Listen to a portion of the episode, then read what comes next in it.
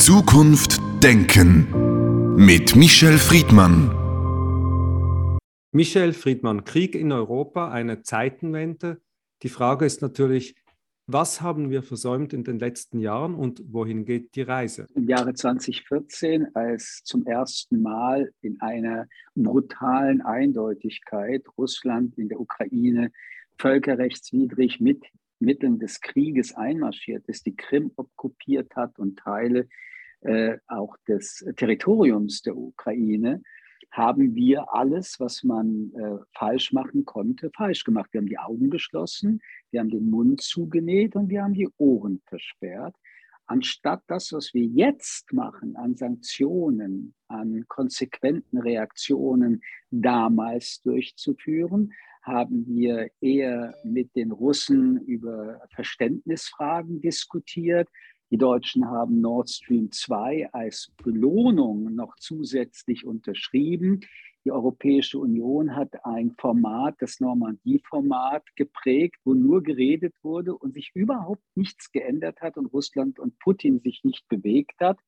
Und dann haben wir uns Tag für Tag, Woche für Woche, Monat für Monat und Jahr für Jahr vorführen lassen und die Augen weiterhin geschlossen, damit wir in der Bequemlichkeit, in der Hoffnung, dass das Ganze an uns vorbeigehen wird, unsere alltägliche ökonomische und sonstige Wohlfühlgesellschaft fortsetzen konnten und nun hat äh, Putin uns in den letzten Wochen im Finale seiner Theaterdramaturgie noch einmal auf furchtbarste Art und Weise vorgeführt, dass unsere Wunschvorstellung mit nichts was zu tun zu haben, unsere Reisediplomatie, man muss sich das mal vorstellen, dauernd flogen Leute nach Moskau, haben sich äh, kränken lassen, an solchen inszenierten Tischen hingesetzt Nie ist Putin einmal zu jemandem geflogen, mit Ausnahme zu einem Treffen mit dem amerikanischen Präsidenten. Er hat also Macron und Scholz und Frau Merkel über Jahre allen einfach den Zeigefinger gegeben. Und dann haben wir uns gewundert, dass er doch tatsächlich es meint, was er dauernd sagt.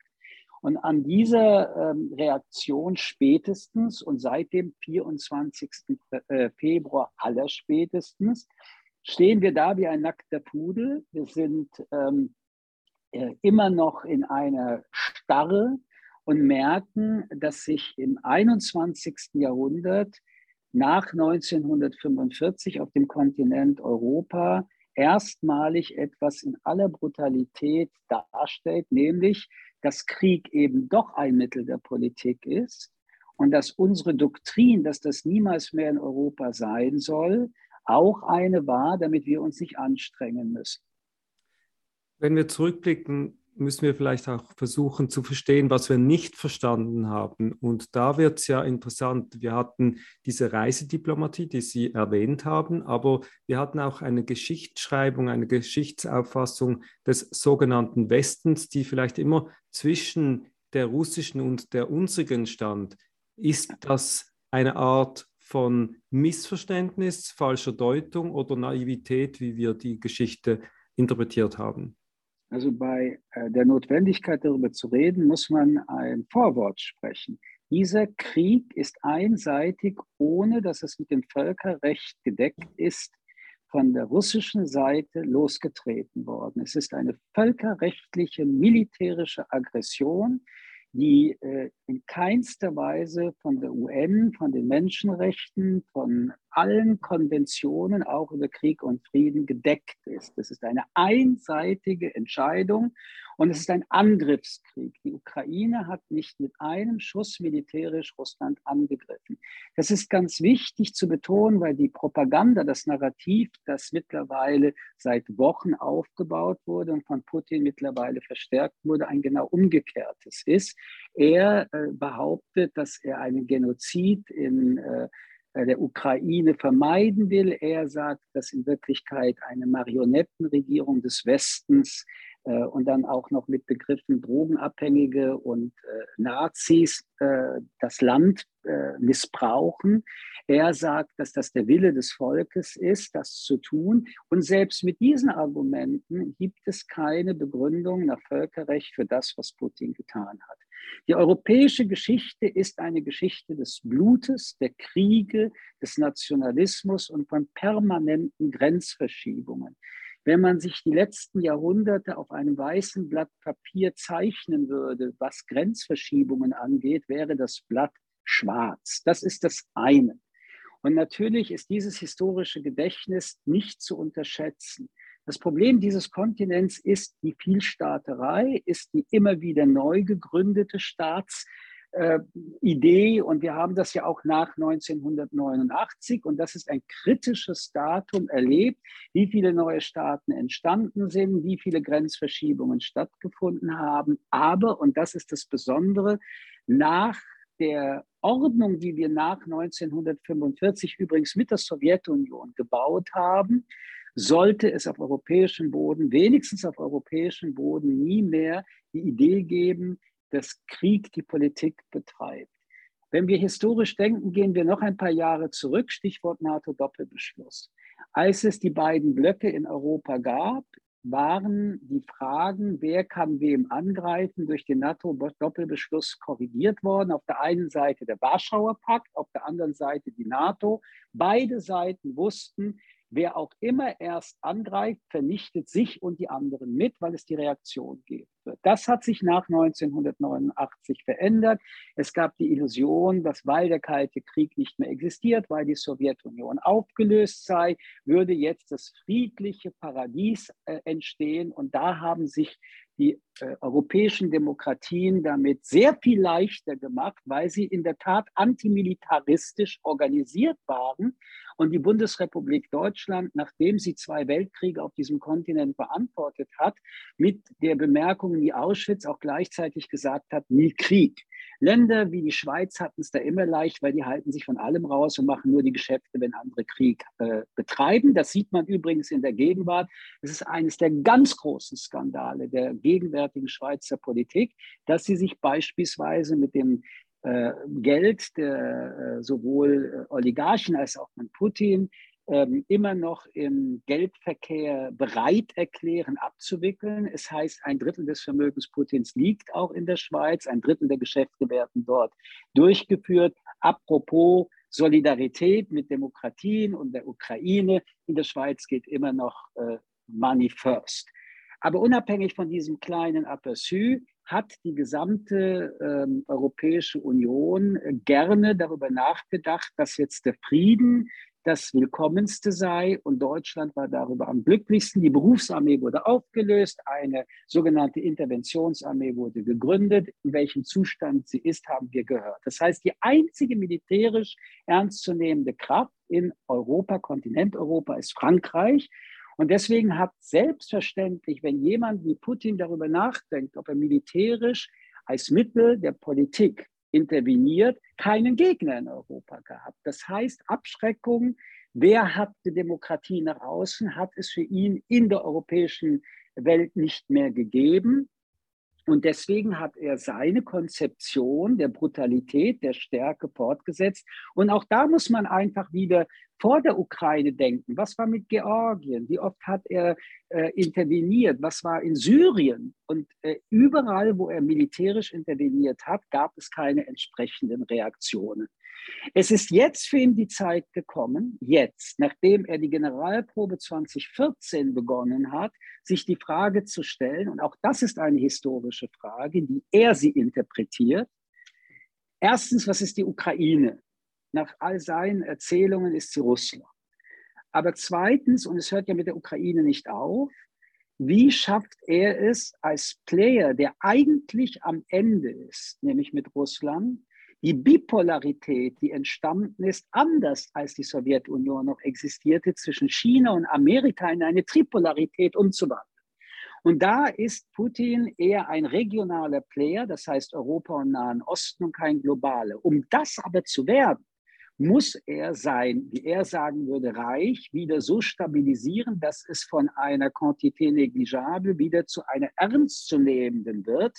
Deswegen hat er sich kurz und bündig mal Belarus als äh, Mitkriegsteilnehmer äh, genommen. Das sind noch sehr viele alte Sowjetrepubliken, die zwar jetzt selbstständig sind, aber autoritär sind, diktatorisch sind, und unfähig bleiben würden, ohne Russlands Hilfe ihre Diktaturen fortzusetzen. Es ist also für ihn der Moment gekommen, wo er entweder diese Frage in ein Schachmatt übersetzt oder Schachmatt gesetzt wird. Und ein letztes dazu, unsere Debatte, dass weil die Ukraine kein NATO-Land ist und deswegen keine Reaktion militärisch stattfinden kann, gilt für viele Länder noch auf Kontinent Europa.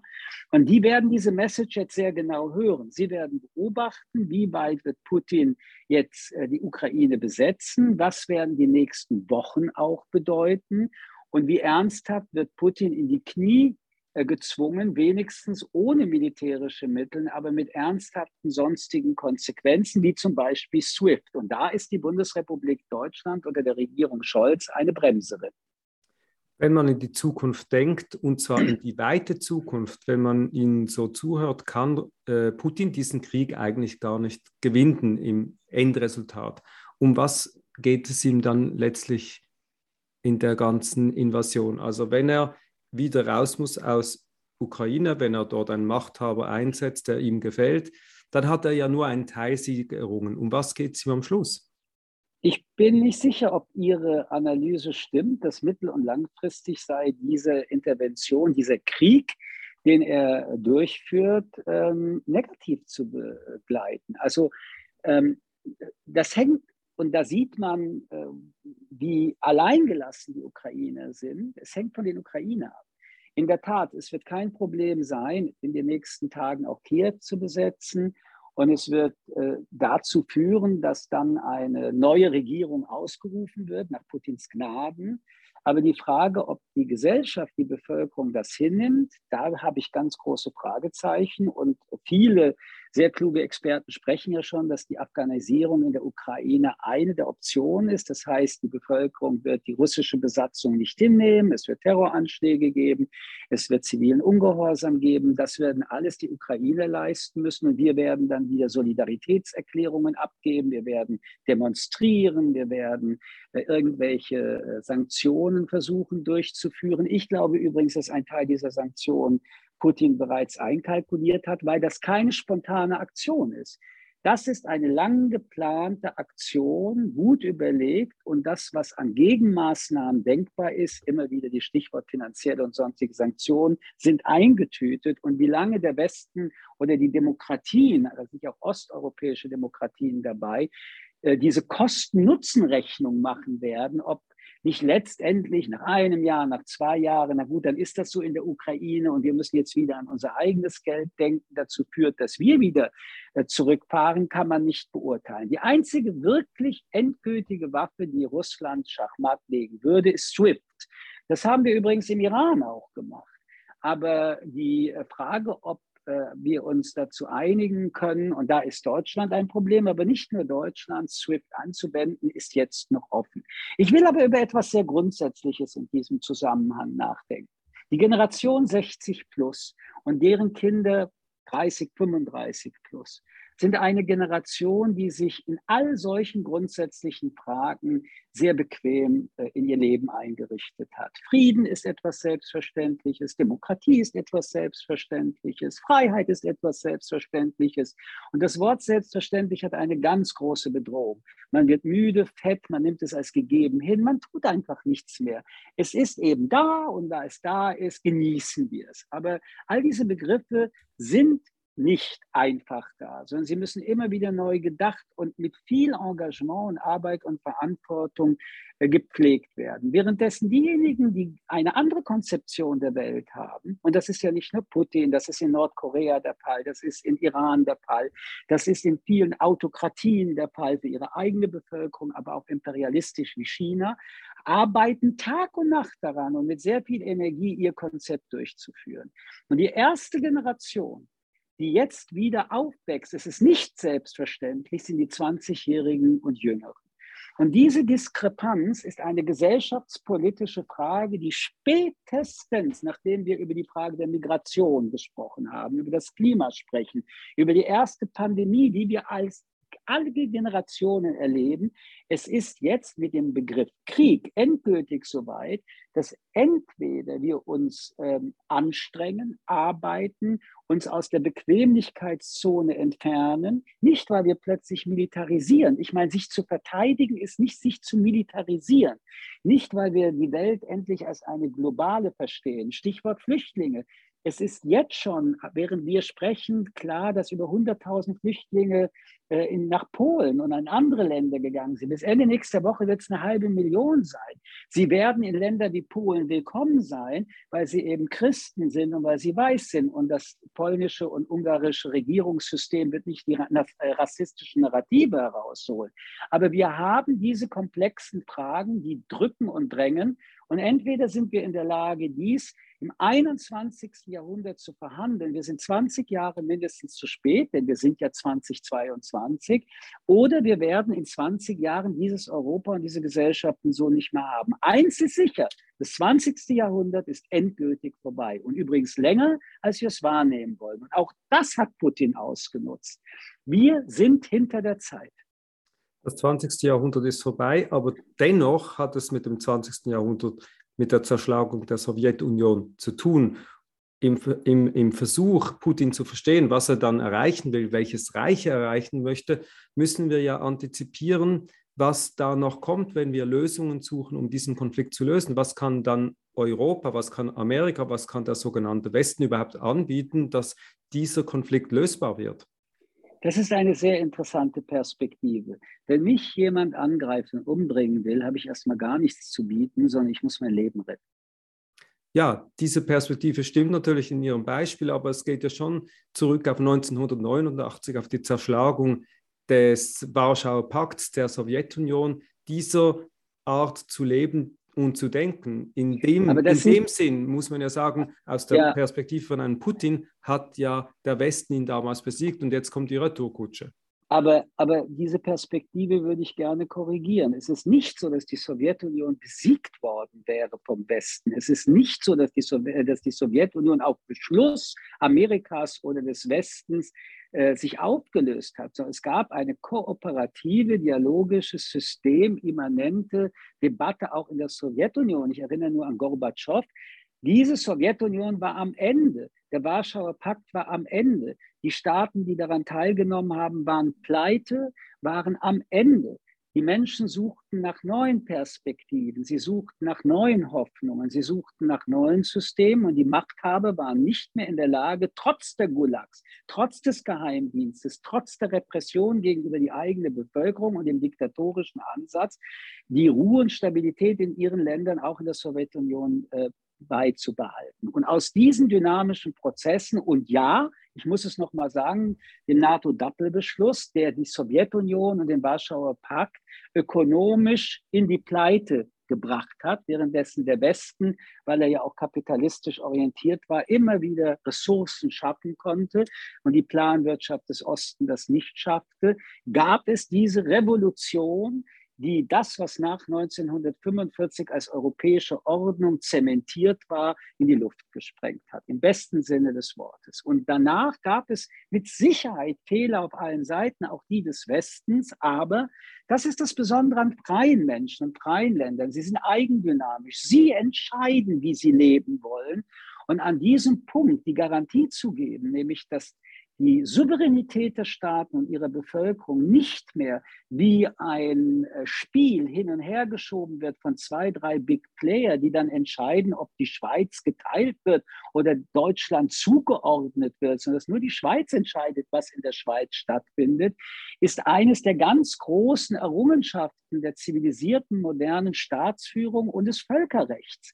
Und es ist nun denn doch ohne Vaseline das erste Mal, dass diese Doktrin, die ja den Frieden jahrzehntelang, und es war manchmal ein brüchiger Frieden und manchmal ist es ein kalter Frieden oder es ist ein heißer Frieden, dass das, was wir hier beschreiben und fast acht Jahrzehnte den Frieden jedenfalls in diesen Ländern garantiert hat, durch jetzt spätestens den zweiten militärischen Gau, den Putin äh, verantwortet, dass der nicht mehr gilt. Mit anderen Worten, wir müssen uns in Europa darauf einstellen, dass hier ein Präzedenzfall geschafft wurde und unsere politischen Konsequenzen nicht mehr auf der Grundlage, dass Krieg kein Mittel der Politik ist, aufgebaut wird, sondern dass wir leider erkennen müssen, auch Krieg kann in Europa ein Mittel der Politik sein.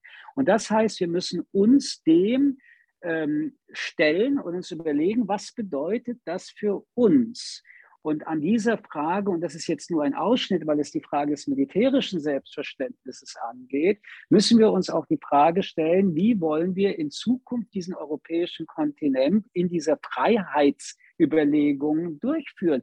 Es gab ja jetzt bereits auch Anregungen, also gut, wenn die Ukraine nicht Mitglied in die NATO äh, wird, nimmt sie wenigstens in die Europäische Union auf wir werden von vielen Ländern auch als Europäische Union, als NATO bedrängt. Und die Fragestellung, warum wir und andere nicht, ist eine, die jetzt noch einmal ein Lackmustest werden wird. Und auf der gleichen Ebene spielt sich dann die Frage ab, wenn wir das tun, bieten wir Putin den nächsten Vorwand, aber wer diktiert die Politik in Deutschland, in der Schweiz? Ich möchte dazu wirklich eine traurige Anekdote der letzten Wochen erzählen. Permanent wurde überall darüber diskutiert, was denkt Putin. Wie wäre es denn, wenn wir mal darüber diskutieren, was denken wir? Völlig einverstanden mit der Analyse und dennoch möchte ich nochmals auf das Jahr 1989 zurück. Irgendetwas ist da passiert und wurde auch vom Westen nicht einkalkuliert, was jetzt irgendwie eingelöst wird. Wenn ich jetzt also meine vorherige Frage revidiere und nicht frage, was können wir anbieten, sondern was können wir tun, um diesen Konflikt schneller zu lösen, als sich das Putin vielleicht wünscht, was können wir tun, um eine stabile Situation der Zukunft herzustellen, indem nicht zwei Systeme, Demokratie, Autokratie aufeinanderprallen, sondern ein Zusammenleben in Frieden möglich sein wird. Ich muss mich leider wiederholen. Bevor wir diese Gedanken aufbauen, müssen wir sehen, wann und wie entsteht wenigstens ein Waffenstillstand. Wir müssen sehen, was macht Putin in der Ukraine, wenn sein Militär das Ziel erreicht hat. Wir müssen ihm gegenüber während dieses gesamten Prozesses deutlich machen, No-Go. Das tun wir meiner Meinung nach immer noch nicht deutlich genug. Und davon, äh, wenn ich das sage, meine ich jetzt nicht militärische Reaktion, sondern in der Tat alle Sanktionsmöglichkeiten, die wir in unserem Medizinkoffer haben und die wir noch nicht anwenden. Äh, Autokraten kennen nur eine Sprache und das ist die Macht, die die andere Seite ihnen zeigt und dann haben sie Respekt. Alles andere ist bei Menschen, die gewaltbereit sind, ähm, sehr schwierig als Überzeugungsstrategie äh, zu bringen. Wenn jemand äh, mich schlagen will und ich sage, lass uns mal darüber reden und eine Bereitschaft hat, mich zu schlagen, dann werde ich nicht lange über den äh, Vorschlag mit ihm diskutieren, sondern er wird mich schlagen oder er wird eine militärische Aktion fortsetzen. Da ist ja ein Ziel. Es ist nichts Zufälliges und auch das müssen wir vielleicht lernen, dass die Gewaltbereitschaft eine radikale Position ist, die die Gegenposition des Zivilisierten ist. Bei denen geht es dann auch nicht nur um einen Kompromiss, es geht um die maximale Realisierung der Vorstellungen, die man hat. Und auf diesem Weg müssen wir, dürfen wir zwar nicht militärisch reagieren, aber mit allem anderen mehr, als wir es tun. Das ist noch etwas, worüber wir in den nächsten Tagen und Wochen sehr viel streiten werden. Und das weiß Putin auch. Wir sind viele. Und da wir Demokraten sind und da wir unsere Bevölkerung mitnehmen müssen, ist unsere Transformation komplexer, kompromissabhängiger und langwieriger als seine, weil er entscheidet momentan alleine. Er ist allmächtig in Russland und das haben wir an diesen furchtbaren, demütigen Szenen erlebt, wo er seine gesamte Machtmann, äh, seine gesamte Machtelite einfach äh, die Marionetten zum Reden vorgeführt hat. Auch das müssen wir verstehen. Er ist momentan sehr schnell und wir sind immer noch sehr langsam. All das gesagt ist das keine depressive äh, Theorie, die ich jetzt hier entwickle, aber ich möchte schon andeuten, dass das, was am 24. Februar geschehen ist, frühestens in 10 bis 15 Jahren sichtbar sein wird, wer sich in den tektonischen Bewegungen durchgesetzt haben wird. Und ob das die freie europäische Welt sein wird, das kann man heute nicht prognostizieren. Sicher ist es nicht. Sie haben gesagt, der Westen muss alles in die Waagschale werfen, was er in die Waagschale... Auch der Osten, wir haben Ostdemokratie. Ja, ja, Polen, aber jetzt mal im Moment kurz noch beim Westen verbleibend, muss alles in die Waagschale werfen, was er in die Waagschale werfen kann. Putin hat Angst vor der Demokratie. 2014 hat er an und für sich begonnen mit den demokratischen Freiheitsbewegungen in der Ukraine. Darauf hat er reagiert.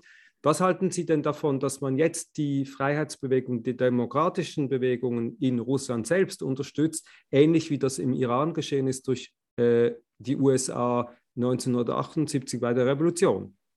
Ich hoffe, dass das bereits geschieht. Äh, NGOs sind äh, überall und zwar nicht nur auf Regierungsauftrag, sondern aus ihrem eigenen Selbstverständnis, um in Gesellschaften Menschen zu helfen, weil sie die Demokratie wollen. Das ist ein Unterschied, ob Staaten das machen. Das wäre eine politische Manipulationsmaßnahme, wie sie auch umgekehrt stattfindet, der Destabilisierung von Demokratien. Es gibt Millionen Russen, die von dieser Demokratie träumen und dafür ins Gefängnis müssen, geschlagen werden, weggesperrt werden. Und man kann ja auch wieder zu all dem äh, viel differenziert diskutieren. In der Ukraine gab es die Meinungsfreiheit, gab es die Pressefreiheit, ist ein Präsident gewählt worden. Ich würde mir wünschen, dass der Zustand der Ukraine in Russland wäre, dann gäbe es auch Herrn Putin nicht mehr. Aber die Tatsache, dass Menschen auch in Russland seit Jahren, Jahrzehnten, denken Sie doch nur an Gulag und Solzhenitsyn, als noch die Sowjetunion da war, sich nach Demokratie sehen, ist unstreitig. Die Problematik bleibt aber, dass wir uns, die demokratischen Länder, mehr wieder nach Demokratie sehen müssen und sie mit Leben erfüllen müssen. Wir sind doch der Sauerstoff, den wir erst einmal nicht nur anderen geben, sondern selbst brauchen. Und da behaupte ich, es gibt einige Teile in unseren Gesellschaften, die brauchen so viel Sauerstoff, dass sie auf die Intensivstation des Demokratischen müssten. Sie haben von in 20 Jahren gesprochen. Was denken Sie denn wird in 20 Jahren sein? Was wird denn möglich sein? Was wird überhaupt möglich sein für beide ähm, würde ich sagen, Systeme, die jetzt in diesem Konflikt sind? Es gibt, wenn wir global reden, mehrere ähm, Bewegungen, die man momentan noch gar nicht antizipieren kann. Wir sprechen die ganze Zeit über Russland, das gefällt wiederum China, weil es nicht mehr im Mittelpunkt des Gesprächs ist. Noch einmal, es gibt zwei Weltmächte mittlerweile. Das ist Amerika und das ist China. China ist nicht nur ökonomisch, sondern auch militärisch eine Weltmacht. Der indopazifische Raum ist einer der wichtigsten Zukunftsräume der Welt und das ist Chinas äh, Vorhof der Macht. Und auch dort passieren viele Dinge, von denen Putin träumen würde, dass er sie in Europa machen könnte. Das Zweite, was wir diskutieren müssen, ist, was werden wir an demokratischen Entwicklungen in den bestehenden demokratischen Staaten haben? Wie weit wird die Auseinandersetzung, Stichwort illiberale Demokratien und Demokratien äh, an Ergebnissen bringen. Und die illiberale Demokratie ist keine, auch wenn sie es im Wort hat. Es ist ein autokratisch-autoritärer Staat, der dahinter steckt. Die dritte Frage ist, was ist mit Amerika? Äh, will Amerika ähm, sich nach wie vor mit dem Kontinent Europa beschäftigen? Man muss feststellen, die einzigen Soldaten in namhafter Größe, die jetzt nach Polen und sonst wo verschickt werden, sie kommen wieder mal aus Amerika. Die nächste Frage, die man sich wird stellen müssen, ist, wie weit auch solche Fragen wie die Türkei, aber auch der Iran äh, in den regionalen Machtfragen eine Rolle spielen wird. Das heißt, das 21. Jahrhundert, und das meinte ich damit, das 20. ist vorbei, ist ein neues Jahrhundert, an dem mit neuen Playern, die im 20. noch gar nicht diese Rolle hatten, und mit verlierenden Playern, die nachholen wollen und mit mittleren Regionalplayern eine Weltordnung ähm, verhandelt wird. Einige davon verhandeln sie kriegerisch, andere wollen sie nur auf einer diplomatischen Ebene machen. Ich bevorzuge diese, aber die Naivität, dass das militärische äh, verschwunden sei, zahlt jetzt einen hohen Preis. Und deswegen ist diese Verhandlung, und ich komme jetzt auf Europa, 20 Jahre später in Europa angekommen, als sie beispielsweise in China schon längst begonnen und entwickelt war. Ganz besondere Sorgen mache ich mir um die amerikanische Verhandlung. Denn wenn man genau hinschaut, beginnt doch nicht die Katastrophe mit Trump, das sich entfernen von dieser globalen Verantwortungsfrage und oder das Verschieben auf die Frage mit China ist schon sehr viel früher geschehen. Die amerikanische Politik hat mit Obama den Nahen Osten aufgegeben. Einerseits wurde von einem arabischen Frühling gefaselt und als dann in Syrien das äh, Umbringen der eigenen Bevölkerung war, hat man gesagt, wir haben damit nichts zu tun. Wer hat profitiert? Russland. Schaut man sich Afghanistan an, schaut man sich den kapitalistischen Imperialismus an, wer hat sich zurückgezogen? Amerika. Wer gewinnt? China. Wir erleben heute in vielen Ländern Afrikas, aber auch anderswo nicht nur, dass China sich die Infrastruktur gekauft hat, sondern dass mittlerweile Millionen Chinesen in diesen Ländern ganz klar wie früher Kolonialstaaten dort ihre Bevölkerung mitimplantiert haben und dort das Sagen haben. Wo ist bei all dem Europa?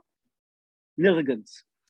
Im Moment wird die Welt irgendwie geopolitisch neu geordnet. Sie haben das erwähnt. Sie haben äh, China erwähnt, Türkei und andere Länder. Wie ist es denn mit dem Nahen Osten? Was hat die jetzige Situation für einen Impact auf die Situation im Nahen Osten, wo ja Russland in Syrien sitzt, mit Iran enge Beziehungen pflegt? Was ist die Konsequenz daraus? Naja, es wird sich nicht sehr viel im Nahen Osten daran verändert haben, weil der Staat Israel ebenfalls geostrategisch in den letzten Jahren äh, das Undenkbare denkbar gemacht hat und übrigens im umgekehrten Weg eben nicht mehr durch Krieg, äh, wo Israel angegriffen wurde, sondern durch nicht nur Kooperation, sondern sogar Botschaftseröffnungen, wenn man sieht, welche diplomatischen Beziehungen Israel mit arabischen Ländern eingegangen ist, die eigentlich äh, Israel von der ähm, Weltkarte tilgen wollten, sieht man, es gibt mehrere Möglichkeiten, dass aus Feinden nicht unbedingt Freunde, aber Kooperationspartner werden. Und ich glaube, dass diese beiden Optionen im Nahen Osten sehr beobachtet werden. Iran hat doch eine eigene Agenda, die nicht primär und nur mit Israel zu tun hat. Es gibt die alte Frage, wer führt die islamische Welt? Und Iran ist ja nicht mal ein arabisches Land. Die ersten, die das wollten, waren ja die Ägypter. Das hat sich ergeben. Dann wollte es eine Zeit lang Erdogan mit der Türkei. Das hat sich auch ergeben. Iran will es immer, hat sich immer noch nicht ergeben. Die destabilisierenden Mittel von Terrorismus, Unterdrückung und Scharia ist im 21. Jahrhundert aber noch deutlicher unattraktiver für viele Millionen auch Muslime und arabische Menschen, die andererseits, auch übrigens dank der digitalen Welt, schon wissen, dass es andere Lebenswelten gibt. Auch diese Auseinandersetzung wird sich im 21. Jahrhundert völlig neu formatieren im Vergleich zum 20. Eine Prognose ist jetzt noch nicht sichtbar. Aber auch hier stellt sich die Frage der Amerikaner, immer nur der Amerikaner. Wollen sie sich im Nahen Osten mehr engagieren und wie? Die Europäer haben dort nie eine Rolle gespielt und wenn dann eine destruktive, aber nicht mal die mehr. In den nächsten Tagen werden wir schauerhafte Bilder sehen. Was ist denn wichtig in den nächsten Tagen? Was muss jetzt getan werden? Auch ohne dass wir jetzt das in Kiew sehen müssen. Das, worum es geht, ist, wir können keine Äquivalenz an Reaktion auf den militärischen anbieten. Die Ukraine sind alleine. Aber man muss in aller Deutlichkeit daran arbeiten, dass die russische Seite anfängt, die Kosten-Nutzen-Relation äh, zu kalkulieren. Und äh, das bedeutet ein sehr hohes Investment unsererseits, weil Putin das höchste Investment gerade betreibt, das er nur betreiben kann. Und auch hier will ich nur mal sagen, auch hier will ich nur mal sagen, auch das ist doch unsere Debatte. Wie viel ist uns eigentlich Frieden wert? Und die kurzfristige Argumentation, dass wir dann unter Umständen weniger Wachstum haben und dass die Arbeitslosigkeit steigt, das mag ja alles stimmen. Aber die langfristige Frage ist, wir haben vielleicht Wachstum, aber kein Frieden mehr, auch in unseren Ländern, stimmt auch. Und diese Fragen müssen sehr ernsthaft gestellt und beantwortet werden. Und es stimmt übrigens auch, wenn wir darüber diskutieren, dass wenn wir äh, ökonomische Sanktionen durchsetzen wollen, dass das unter Umständen nicht wirkt. Aber wir setzen die doch auch unseretwegen ein. Wir müssen die Frage, und dazu zwingt uns Putin stellen, ist der Frieden eines der wichtigsten Grundlagen des demokratischen Lebens? Ich kann das nur beantworten. Es gibt zwei, Frieden und Freiheit. Michel Friedmann, vielen Dank für das Gespräch. Zukunft Denken mit Michel Friedmann.